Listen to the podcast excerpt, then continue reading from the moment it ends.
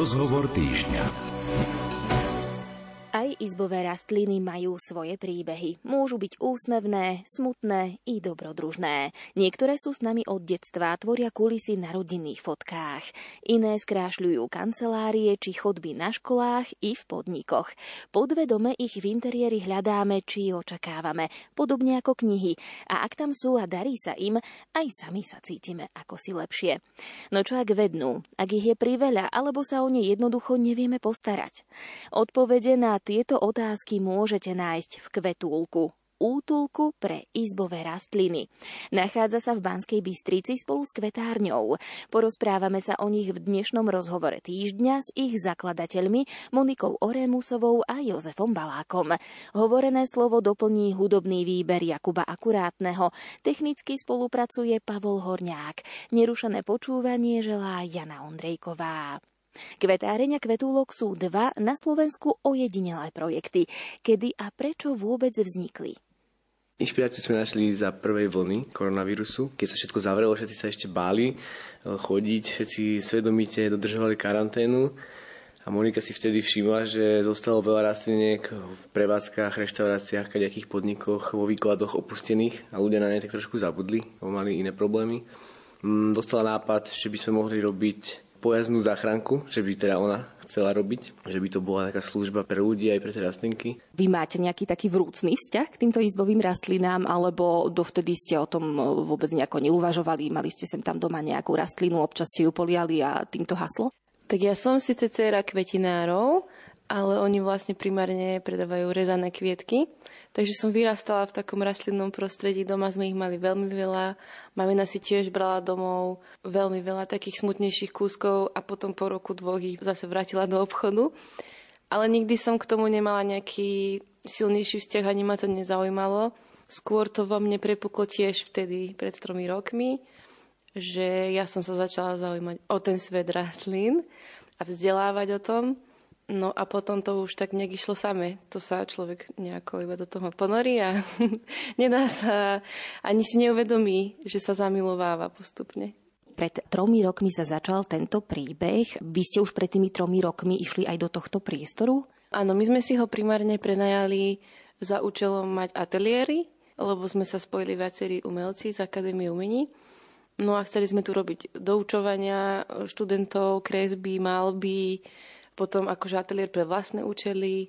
Každý z nás mal nejaké iné koníčky a vlastne tá zelená stena, kde Kvetúlok teraz je, tak to bol pôvodne návrh Jojov, že aby tam bolo niečo živé, aby my sme sa tam dobre cítili. No a keď sme to začali zaplňať tými rastlinkami, tak potom sme sa s viacerými kamarátmi pospájali, čo ich to zaujímalo, akože rastlinky ponosili nejaké, ľudia si to začali postupne všímať, miestni a no vravím, ako snehová gula sa to valilo. Vy máte nejaký vzťah ku kvetom? Na začiatku som ich bral iba ako taký nejaký doplnok bytový, ale nikdy som nemal v byte rastliny, lebo som sa veľa sťahoval, také študentské časy, človek na to nemá čas, ani na to nepomyslí. No ale dnes musím povedať, že mám veľmi vrúcný vzťah k rastlinám. Vidím ich viac ako len ako bytový doplnok, vidím ich ako živé stvorenia. A baví ma sa o ne starať, baví ma sledovať, ako rastú, baví ma sa aj ten proces toho, aj baví ma aj ich spoločnosť. Čo je cieľom kvetárne a čo je cieľom Kvetúlku? Tak o tom sa budeme rozprávať v dnešnom rozhovore týždňa s Monikou Orémusovou a Jozefom Balákom. Začnime tým Kvetúlkom, lebo ten bol skôr. Tam teda išlo o to zachrániť tie rastlinky, o ktoré sa nik nestará v čase korony, keď boli zatvorené všetky tie kancelárie, školy, obchody a podobne. Áno, my sme vlastne v tom čase ešte každý mali svoju prácu, takže toto bol vlastne náš taký postranný projekt a viac menej koniček. Ale ako náhle tu začalo chodiť stále viac a viac ľudí, pribúdalo rastlín, bolo okolo toho viac práce, tak sme sa obaja rozhodli, že asi by sme to mali začať aj my brať vážnejšie, tak sme vlastne dali výpovede v prácach a začali sme sa tomu venovať naplno, lebo ono to vlastne primárne bralo veľmi veľa času nášho. Takže sme tu trávili viac a viac času a nakoniec sme sa po roku rozhodli, že aby sme to aj finančne nejako udržali, aby nás to dokázalo uživiť, tak sme vlastne založili aj normálny obchod s rastlinkami, ktorý síce nie je úplne normálny, je tiež špecifický tým, že sa orientuje hlavne na raritné druhy rastlín, a je iný aj v tom, že vlastne miešame substráty na mieru pre rastlinky podľa druhu. To samozrejme používame aj pri kvetulkových rastlinkách, čiže chceme pre ne to najlepšie.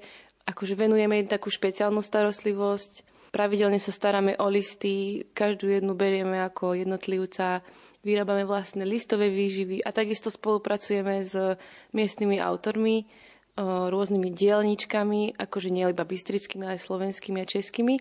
A snažíme sa to povýšiť, tak ako je vravel, že rastlina nie je len bytový doplnok, ale môže byť vnímaná aj ako umelecké dielo prírody a takisto aj umelecké diela môžu nosiť tú rastlinku, treba z kvetinačí, ktorý je ručne vyrobený. Takže sme spojili príjemné s užitočným a snažíme sa simultánne venovať obidvom projektom, aj keď momentálne kvetáre nám berie viac času, tak kvetulog je stále akoby taká srdcová záležitosť.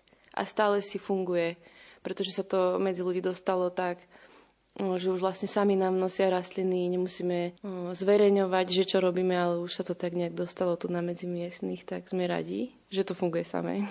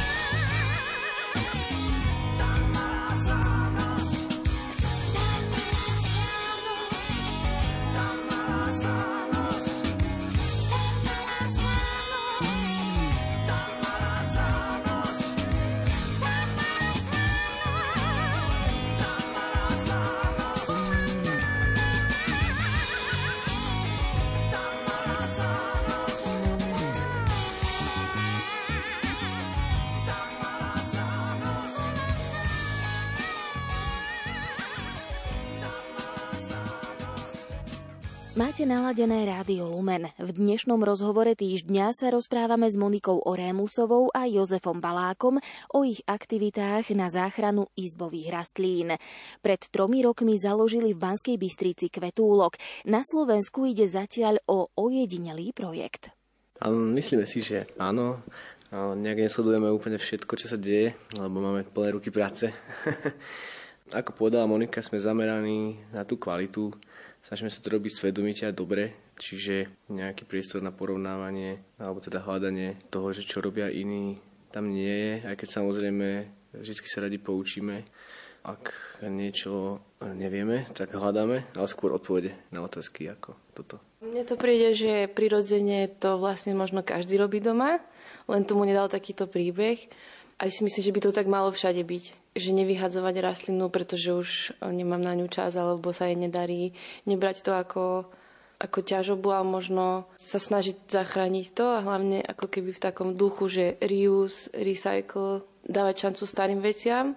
Ale teda ja som natrafila, že na druhej strane planety sú podobné projekty. V Amerike jedna slečna robí niečo takéto tiež aj s poradňou a vlastne zaznamenáva, ako sa postará o nejakú úplne smutnú rastlinku a potom to nafotí aj na konci, keď už je veselá.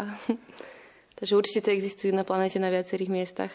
Toto som si inak tiež všimla, že občas, keď človek mal aj doma nejaké izbové rastliny, tak dostal ich, tak boli krásne a postupom tak zosmutneli, povedli, a tak si ich zobral niekto druhý. Väčšinou teda išlo o ženu už v takom strednom veku, ktorá teda má skúsenosti a ona tú rastlinu vypíplala tak, že ako keby mala úplne inú rastlinu. Čím to je? Je to aj tou starostlivosťou? Treba sa o tie izbové rastliny starať nejako špeciálne? Skôr je dôležité pristupovať k nim individuálne, tak ako k človeku. Nepristupím ku každému rovnako, lebo má každý človek iné potreby, tak aj rastliny podľa druhu majú iné potreby. A ľudia možno robia tú chybu, že teda v obchodnom centre vezmu si tú, ktorá sa im vizuálne páči, ale nepremyslia si vopred, či jej vedia ponúknuť to, čo ona potrebuje. To je problém toho vzťahu. Takže takisto ako medzi ľuďmi. A stačí sa mierne dovzdelať, akože niečo si o nich naštudovať, ale potom už je to podľa mňa čisto intuitívne. Niekedy je práve chyba aj to, že ľudia sa viac menej prehnane starajú o rastliny, že to preháňajú a že im práve že uškodia tou prílišnou pozornosťou. Je to také, záleží. No. Niekto možno na to nemá vlohy, ale ja si myslím, že každý má. Že to je vážne ako intuitívne, ako starať sa o dieťa. Keď k vám niekto príde a zháňa rastlinku, rozprávate sa s ním o tom napríklad, aký má byt, či je slnečný, či je skôr vlhký a je tam viacej tieňa, aby ste mu vedeli poradiť, že táto rastlinka teda by bola vhodnejšia než táto, aby vám prosto nezahynula po pár týždňoch? Presne tak, ako ste povedala. To je taká základná otázka, lebo aj to, čo hovorila Monika, je vlastne najdôležitejšie ten výber. Že človek by mal si vybrať to, čo môže mať. To, čo naozaj, že u neho môže prosperovať, aby tá rastlina nebola len tým bytovým doplnkom, nejakým spotrebným tovarom, že budem ju tu mať, pokiaľ bude pekná a potom ju vyhodím. A dá sa vybrať tak, aby naozaj tam bolo dobre a ona prosperovala, aby rástla, aby bolo vidno, že je na správnom mieste. Takže toto je základ. Naozaj vybrať si niečo do tých podmienok, ktoré mám, vybrať si niečo, čo mu môžem dať takú starostlivosť, akú potrebuje a vtedy je to dobrý klik a môže nastať dobré súžitie. Pekné. Takže každý, kto k nám vojde, tak dostane sériu otázok, taký akoby výsluch, kde si o tom človeku aj zistíme, že koľko má napríklad času voľného, či veľa cestuje, či zvykne odchádzať, čo je na 2-3 týždne pred z domu. Potom, aké má samozrejme svetelné podmienky, aké má skúsenosti, či má už doma nejaké rastliny alebo nemá, alebo je to prvá jeho rastlinka, či to ide darovať, alebo to chce pre seba a tak ďalej. A potom už sú tie preferencie posledné, tie vizuálne, že čo sa mu páči. My mu dáme väčšinou na výber pár kuskov a tak ako keby sa snažíme spoznať toho človeka, ako keby aj budúceho rodiča, ak ide o kvetúlok, ale aj budúceho rodiča, ak ide o kvetáreň, lebo sa cítime stále byť zodpovedný aj v budúcnosti za tú rastlinu, aj keď ide do iného domova. Znamená to teda, že keby bol nejaký problém, tak ak si u vás niekto kúpi rastlinku, tak môže vám potom zavolať a prídete mu poradiť. Viete tam prísť napríklad aj zistiť, že čo sa teda mohlo stať, že v čom je problém? Určite áno, bez problémov. My to berieme, že sú to stále ako keby naše vnúčatka, detičky, tie rastlinky. Takže radi poradíme vždy. Ty, kdo bloudí sám a sám tlačbou měst a jejich špínou, smutkem dní a nudou línou, já tě znám. Ty, kdo ztratil zpřízeň dám, kdo si lásce ustlal v hrobě. Škodíš tím jenom sám sobě, že si sám.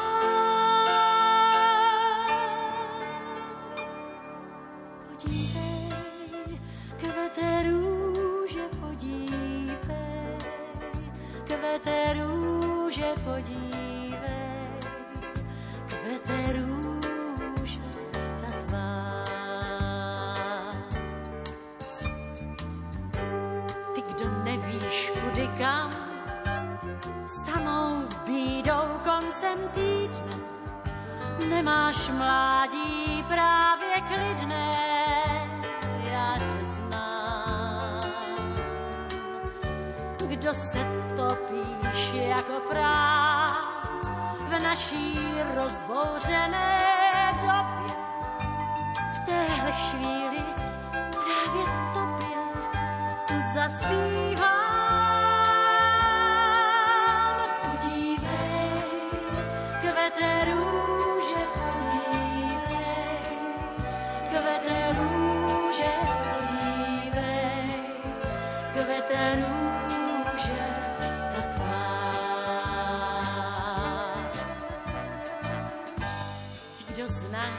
Dětským hrám, ač tě bosé nohy zebou, počkej na mě, půjdu s tebou, já tě znám.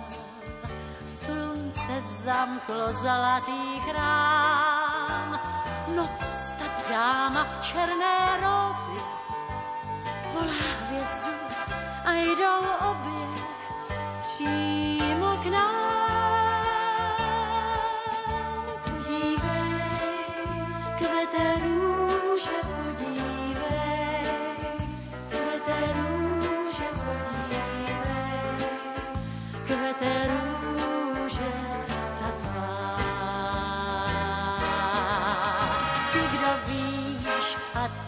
Znáš, kdo si duše ctná a čistá a kdo v srdci kousek místa pro mě máš.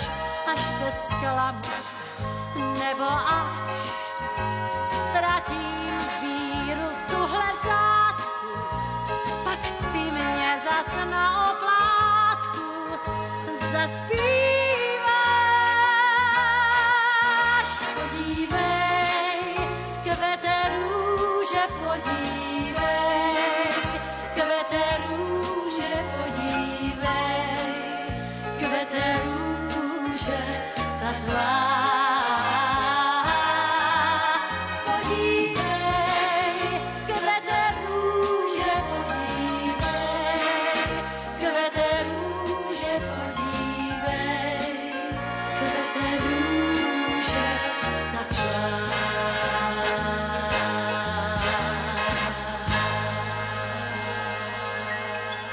Rozhovor týždňa dnes patrí Kvetúlku a kvetárni, takému sympatickému projektu, ktorý rozbehli dvaja mladí ľudia z Banskej Bystrice, Monika Orémusová a Jozef Balák.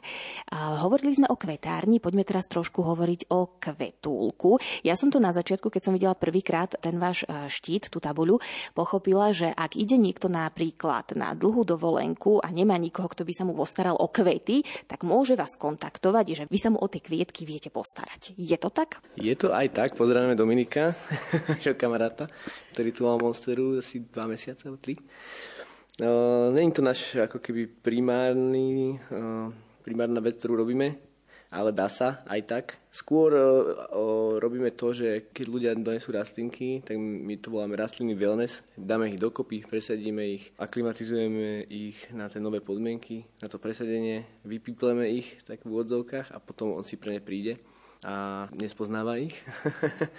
Ale najmä najviac, čo sa deje, že ľudia nosia rastlinky, ktoré nechcú. A to sme ani netušili, že vlastne takýto rozmer to naberie, že veľa ľuďom je ľúto vyhodiť rastlinu, ale nechcú ju. A je to možno dedičstvo, možno nejaký dar, hlavne to dedičstvo po rodičoch alebo po starých rodičoch. A je to pre nich záťaž A my sme ako keby tá služba, ktorá im sprostredkuje to, že môžu odovzdať ju do dobrých rúk a nemusia mať zlý pocit, že ju teda vyhodili alebo že nebudú vedieť, čo s ňou bude, alebo my jej nájdeme dobrý domov, hodný domov. Majú ľudia záujem o takéto kvietky z kvetulku? Hlásia sa, chcú sa starať o takéto rastliny? Áno, hlavne na začiatku bol taký boom, lebo pekne to znie a tak bol záujem enormný. Teraz už keďže máme aj iné aktivity aj ohľadom kvetárne a trošku nám to prerastá cez hlavu, tak sa to tak keby ustálilo, ale áno, majú. Aj ten edukatívny rozmer, ktorý to má, že každá rastlinka, ktorá u nás je, tak dostane meno, dostane rodný list, na ktorom je napísané, že prečo k nám prišla, v akom stave k nám prišla, čo sme spravili, aby sme ju dali do toho stavu, v ktorom odchádza. A návod na starostlivosť, teda aby sa nedostala do toho stavu, kvôli čomu sa dostala k nám. Čiže je to taká osveta, ktorú robíme to zadarmo a robíme to aj cez internetovú poradňu, alebo teda keď ľudia prídu, alebo každý ten rodný list je nosičom toho, ako sa starať o ten daný konkrétny druh. Koho to bol nápad spraviť rodný list rastlinke? To sme tak nejak spolu vymysleli. Je to podľa mňa to, čo dokazuje, že berieme tie rastliny individuálne. Že má meno, že má príbeh. A je to akože dôkaz o tom, takisto ako my ľudia máme rodné listy, že nás to ako keby v podstate robí tým, kým sme. To je pre nás najdôležitejšie. Že nebrať ich ako kvetinky, čo sú vedľa seba rovnaké, že po 10 a aj keď má chybu, tak je pre nás pekná. Ja sa inak, keď sa starám susedom o kvety, pletem a vždycky požiadajú, že aby som im polievala kvety, tak ja sa s nimi inak aj porozprávam. Hej, že vidím, že máš mokrú zem, takže ty dneska budeš na sucho. Robíte to aj vy, že sa rozprávate s tými kvetmi, alebo že si zaspievate pri nich, alebo máte takú dobrú náladu, keď ste tu v kvetárni, v kvetulku, vďaka tým kvetom? No jasné, že. Tak ja im skôr aj vynadám, že čo dorábaš, prečo si smutná, veď minule si vyzerala dobre, to, čo sa s tebou deje, akože rozprávam sa s nimi jak s kamoškami. A takisto ich chválim, že no ty si mi vyrástla, alebo že wow, že ako vidím nejaký nový lístok na niečom, čo 3 mesiace bola holá stonka. Pre nás sú to ako podľa mňa riadne prekvapenia, keď niečo, čo sem príde takmer mŕtve, alebo sme nútení to zostrihnúť do úplného, že konca koncov. A v tom kvetinači nič nie je, naozaj niekoľko mesiacov a zrazu vidíte niečo zelené. Toto je pre mňa najväčšia odmena väčšinou a vtedy ich chválim. A takisto púšťame si tu nejakú fajn hudbu a snažíme sa tak, aby aj im sa to páčilo. Ja tu okolo nich občas aj tancujem, keď sa potrebujem trošku prehýbať. Takže hej, pre mňa sú to kamoši tu. Cítim sa, že tu nie som v podstate sama. Alebo že aj čím je smutno, tak sa snažím, že prejdem sa okolo a popozerám sa, aké sú krásne, vtedy mi je tak lepšie. A keď sa teším, tak sa teším tiež s nimi, že to zdieľam. Tak bereme ich ako takých spoločníkov, takže veľakrát si robíme srandu a hovoríme na nich. On zvykne dávať mená ešte aj, že Vysávač má meno, Rebrík má meno. Vysávač je Jarko. Najviac pracuje zo všetkých. Je špecifický vzťah aj k veciam, taký rodinný.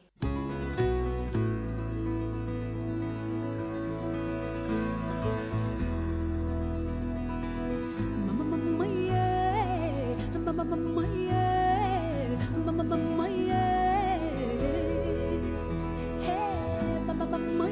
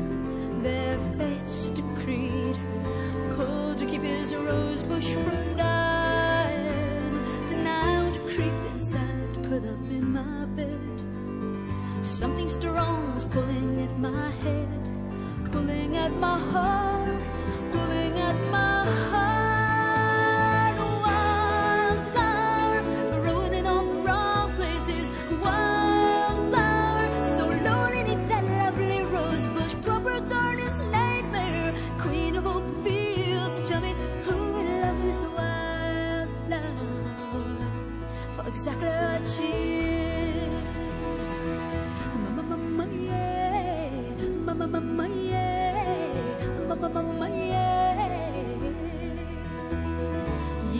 by, we left that red brick building, left Mary all behind for a brand new house. But my dark brown skin on the whitewashed walls within stood out, so it did get me up and crying. My growing pains had many rooms to fill then. Mother never knew she had a garden to keep clean while there was New York grease on her young flower from the Middle East. She was busy pulling dandelions, and I would creep inside, curl up in my bed. Something strong was pulling at my head, pulling at my heart, pulling at my heart. Wild flower, growing in all the wrong places. Wild flower, so Lord, beneath that lovely rose bush, from her garden's nightmare, queen of open fields. Tell me who left this wild flower for exactly what she is. A wild flower, growing in all the wrong places. Wild flower, so low beneath that lovely rose bush, from her garden's nightmare, queen of open fields. Tell me who loved this wild flower for exactly what she is.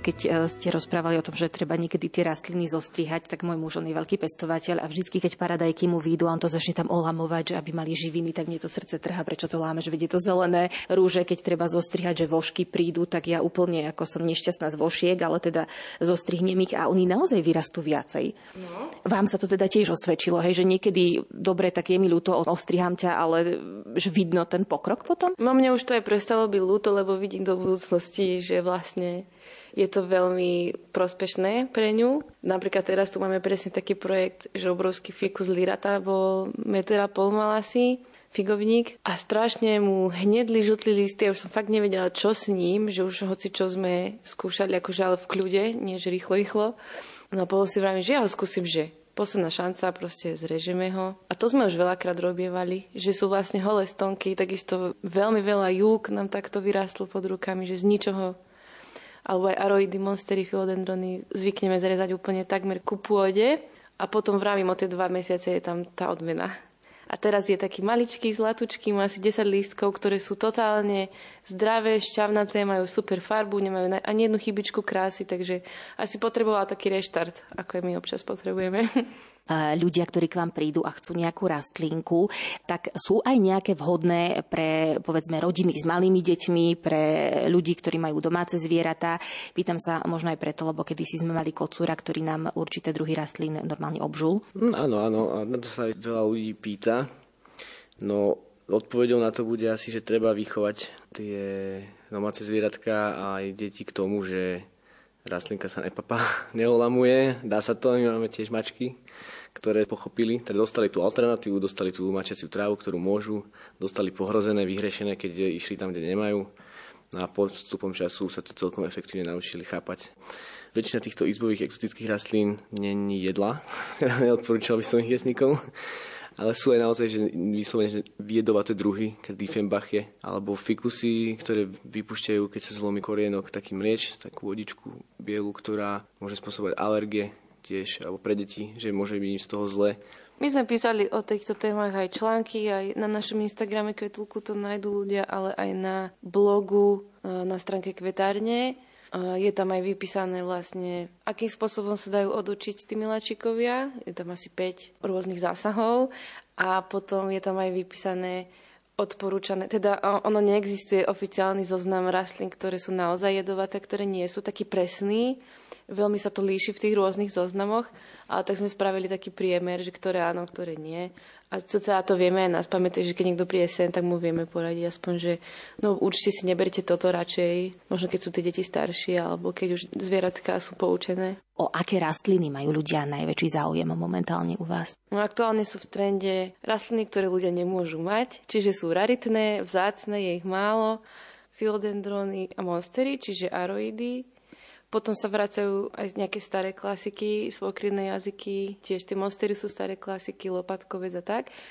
Ale čo je asi najvzácnejšie dnes je variegácia, to znamená, že rastline chýba pigment, chlorofil v určitej vrstve a ono to vlastne vytvára jedinečnú kresbu na liste a to je v podstate, nie je to choroba, ale je to vada, je to niečo, čo tej rastline chýba, takisto ako keď sú ľudia albíni a potom to ľudia dnes idú najviac po niečom, čo není bežné, ako nenajdu to bežne v obchode, loví sa to. Sú aukcie, určitého času to aj vystrelovalo cenovo do dosť veľkých výšok. Nám sa to tiež páči a máme tiež takú nejakú svoju zbierku. Takže toto, ale samozrejme sú aj ľudia, ktorí sú neni na toto orientovaní a ocenia aj staré dobré maranty, stehliciu, ocičo, hoju a tak ďalej. Voskovka tiež prichádza veľmi do obľuby, lebo je strašne veľa druhov a farieb. A zbierajú sa, ľudia majú zbierky, ľudia majú podľa mňa doma už dnes, akože konkurujú botanickým záhradám, čo sa týka zbierok. Aj my sa o to snažíme.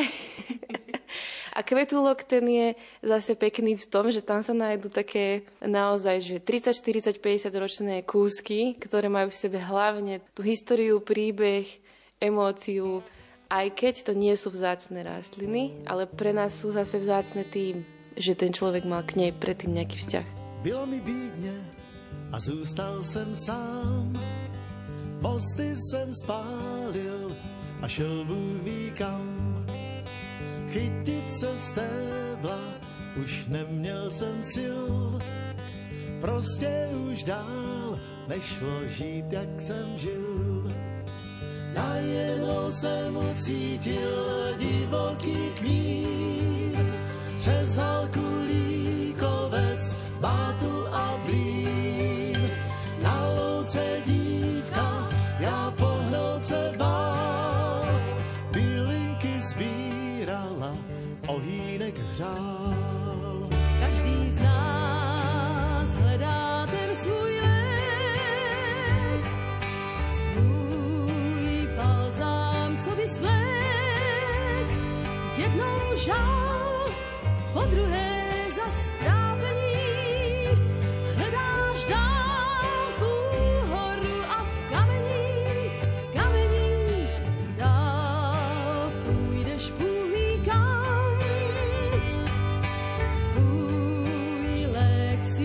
Sám rozkvěje to, kde to možná nečekáš. Balzám svůj najdeš v rukou člověka, když nečekáš, ten dá.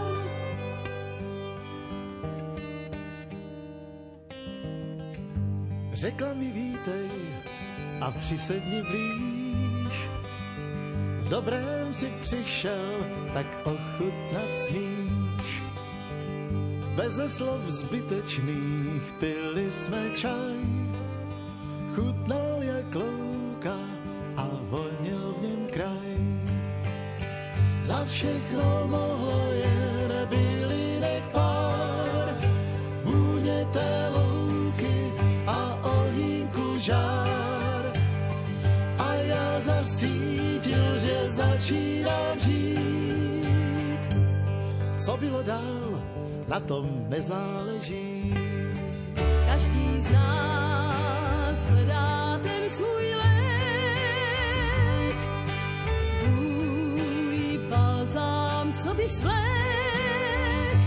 Jednou žal, po druhé zastrápení, hledáš dál v úhoru a v kameni.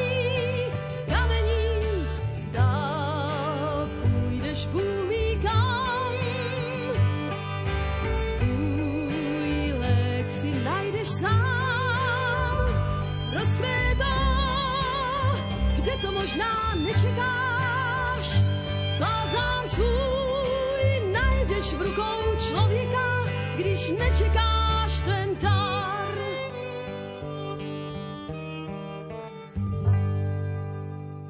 V Banskobystrickom Kvetúlku nájdete rastlinky s príbehom. Väčšinou nejde o vzácne druhy, ale majú svoju minulosť.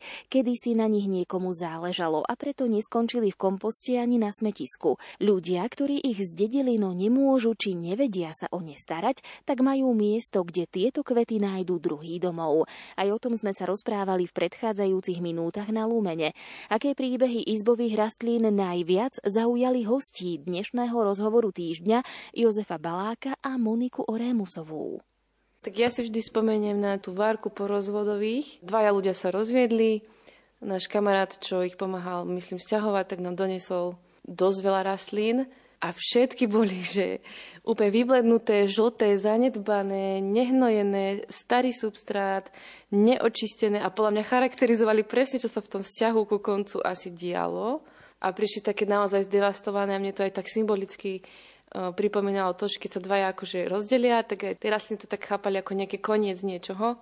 No a my sme im presne dovolili zažiť to povstanie z popola a oni extrémne rýchlo začali vyzerať veľmi krásne.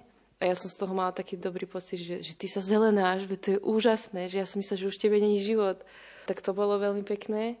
Prišiel raz taký pán, starší, veľmi milý, že by nám chcel zveriť do starostlivosti dôležitú rastlinku, že vlastne už sa o ňu nemôže starať. No a nakoniec z toho vyvstal taký príbeh. Je to konkrétne taký väčší kaktus. Dnes už má 80 rokov. No a jeho minulosť siaha až do Ameriky, kde vlastne pracovala u rodiny Rothschildovcov. Jeho rodinná príslušnička, myslím, že prababka alebo nejaká taká vzdialená rodina. A ona robila u nich vlastne komornú. A že si vzala vlastne odrezok z toho kaktusu veľmi maličký domov do Európy naspäť a vlastne dnes je z neho regulérna obrovská rastlina. No akože pre mňa to je veľmi, veľmi také pekné, že akú cestu ušla a vlastne z akého malého odrezku teraz my tu máme položený ten obrovský kaktus. To je také fascinujúce. Pamätám si ten pocit, že párkrát bolo presne takéto odovzdanie toho dedičstva, že ľudia po rodičoch veľké rastliny, že predával sa byt, bola obrovská monstera, ktorá je tu vedla.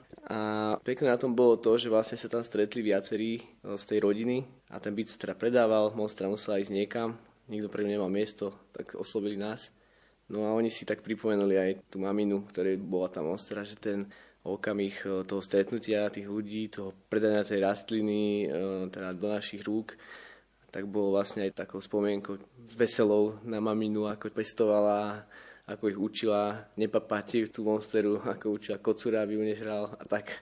Veľakrát majú ľudia slzy v očiach, keď takto nám odozdávajú niečo také 30-ročné, alebo veľakrát prídu sem s nejakou rastlinou pod pazuchou a týpek vraví, že to ja som s ňou vyrástol, že ja si pamätám, že keď som bol malička, ona bola takáto malička, teraz je vysoká ako ja, tak sú takí, že síce sa nevie o ňu starať a naozaj by chcel, ale nevie, tak je dojatý, že niekto sa o ňu postará. Akože naozaj vidím, že mu na nej záleží a že chce radšej jej spraviť dobre tým, že ju dá niekomu, kto vie ako na to.